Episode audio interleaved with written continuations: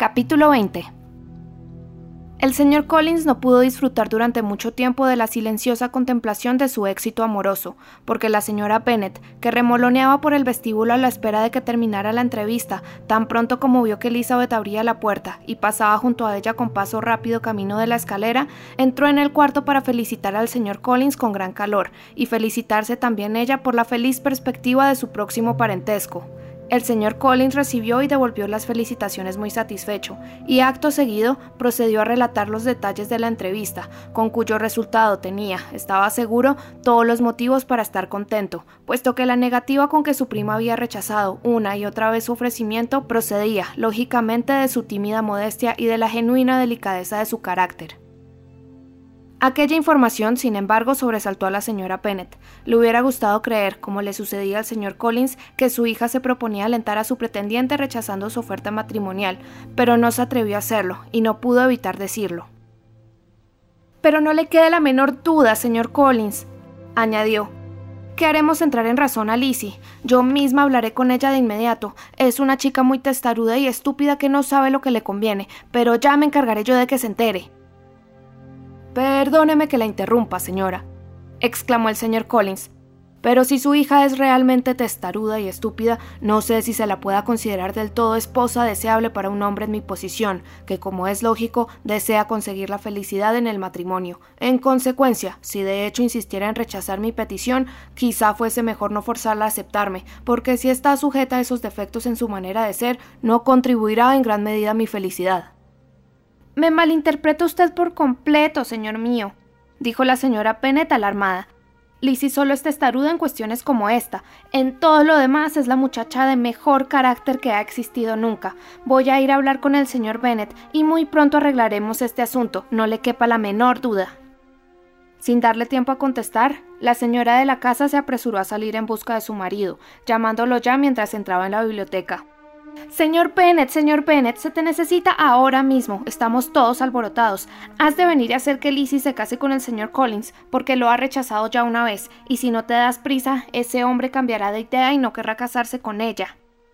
Al entrar su mujer, el señor Bennett alzó los ojos del libro para fijarlos en su rostro, con una expresión de tranquila indiferencia que no se alteró en absoluto al recibir su comunicación.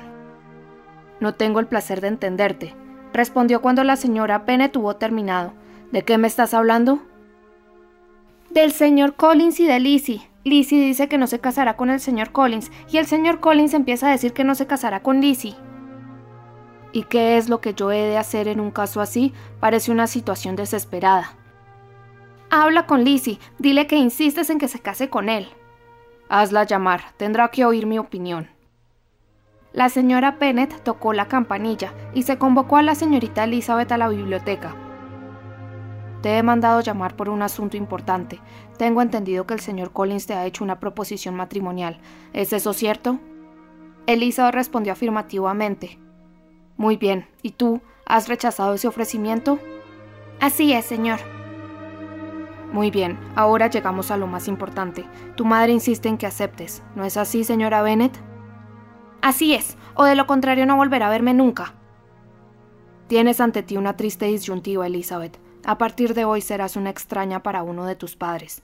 Tu madre te repudiará si no te casas con el señor Collins, y yo te repudiaré si te casas con él. Elizabeth no pudo por menos de sonreír ante aquella conclusión después de semejante comienzo, pero la señora Bennet, convencida hasta entonces de que su marido compartía su punto de vista, se sintió terriblemente decepcionada. ¿Qué te propones hablando de esa manera, señor Bennet? Me prometiste que le insistirías para que se casara con él. Querida mía, replicó su esposo, he de pedirte dos favores insignificantes. Primero, que me permitas usar libremente de mi leal saber y entender en esta ocasión, y en segundo lugar, también reclamo el uso de esta habitación. Me gustaría poder disponer de la biblioteca tan pronto como sea posible. A pesar de su decepción por la actitud de su marido, la señora Pennett no renunció a seguir insistiendo. Habló con Elizabeth una y otra vez, halagándola y amenazándola sucesivamente. Intentó conseguir la ayuda de Jane, pero ésta, con perfecta mansedumbre, se negó a intervenir. Y Elizabeth replicó a los ataques de su madre con gran seriedad unas veces y otras con travieso desparpajo. Aunque el tono cambiaba, su determinación era siempre la misma. El señor Collins, mientras tanto, meditaba sola sobre lo sucedido. Se tenían demasiada estima para entender los motivos de su prima, y aparte de la herida en su orgullo, no sufría de ninguna otra manera. Su afecto por Elizabeth era totalmente imaginario, y la posibilidad de que los defectos que la señora Bennet atribuía a su hija fuesen ciertos le impedía sentir la menor tristeza. Mientras la familia se hallaba en plena confusión, se presentó Charlotte Lucas, que venía a pasar el día con ellos. En el vestíbulo la recibió Lidia, quien corriendo a su encuentro exclamó en un suspiro perfectamente audible. Me alegro de que hayas venido, porque no lo estamos pasando francamente bien. A que no adivinas lo que ha sucedido esta mañana. El señor Collins se ha declarado y Lizzie le ha dado calabazas.